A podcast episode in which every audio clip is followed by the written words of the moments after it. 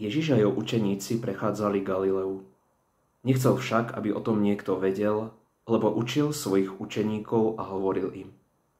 Syn človeka bude vydaný do rúk ľudí a zabijú ho, ale zabitý po troch dňoch stane z mŕtvych. Lenže oni nechápali toto slovo a spýtať sa ho báli. Tak prišli do Kafarnauma. A keď bol v dome, opýtal sa ich. O čom ste sa zhovárali cestou? Ale oni mlčali, lebo sa cestou medzi sebou hádali, kto z nich je väčší. Sadol si, zavolal dvanástich a povedal im.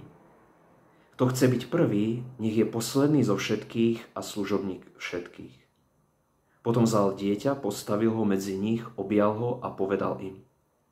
Kto príjme jedno z takýchto detí v mojom mene, mňa príjma. A kto príjma mňa, ne mňa príjma, ale toho, ktorý ma poslal. Dnešné evanelium začína príbehom o tom, ako Kristus prechádza Galileu. Má tvár obrátenú k Jeruzalému. Jeruzalém to je symbol Boha, sveté miesto, v ktorom prebýva Boh. A Ježišovou túžbou a vôľou bolo plniť vôľu svojho nebeského Otca.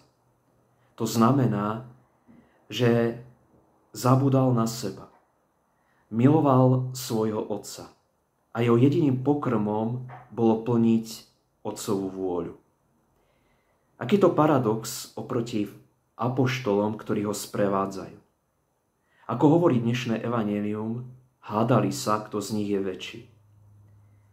Závisť je to, čo zabíja. Zabíja spoločenstvo, zabíja církev, zabíja samotného človeka, ktorý závidí, ale aj žiarli. Jakoby rakovinou, ktorá rozkladá zdravý organizmus.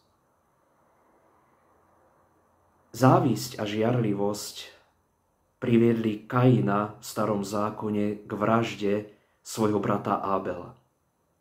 Závisť a žiarlivosť dohnali do šialenstva kráľa Saula ktorý závidel Božiu priazeň Dávidovi.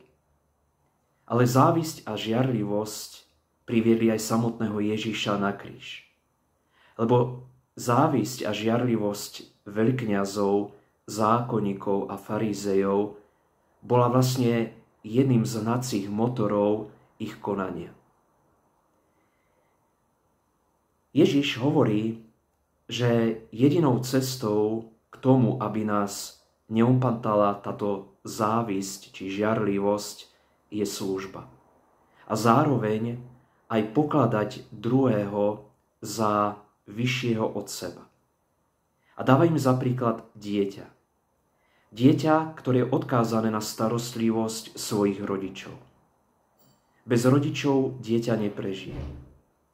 To znamená, že ani my neprežijeme ani chvíľu bez starostlivosti nášho nebeského Otca.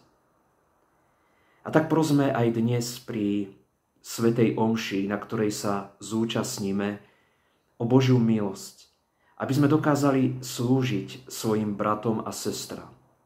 A zároveň prosme Pána, aby nás uzdravil od závisti a žiarlivosti, ktoré nás zničia, ktoré sú akoby soľou, ktorú sypeme do našich otvorených rán.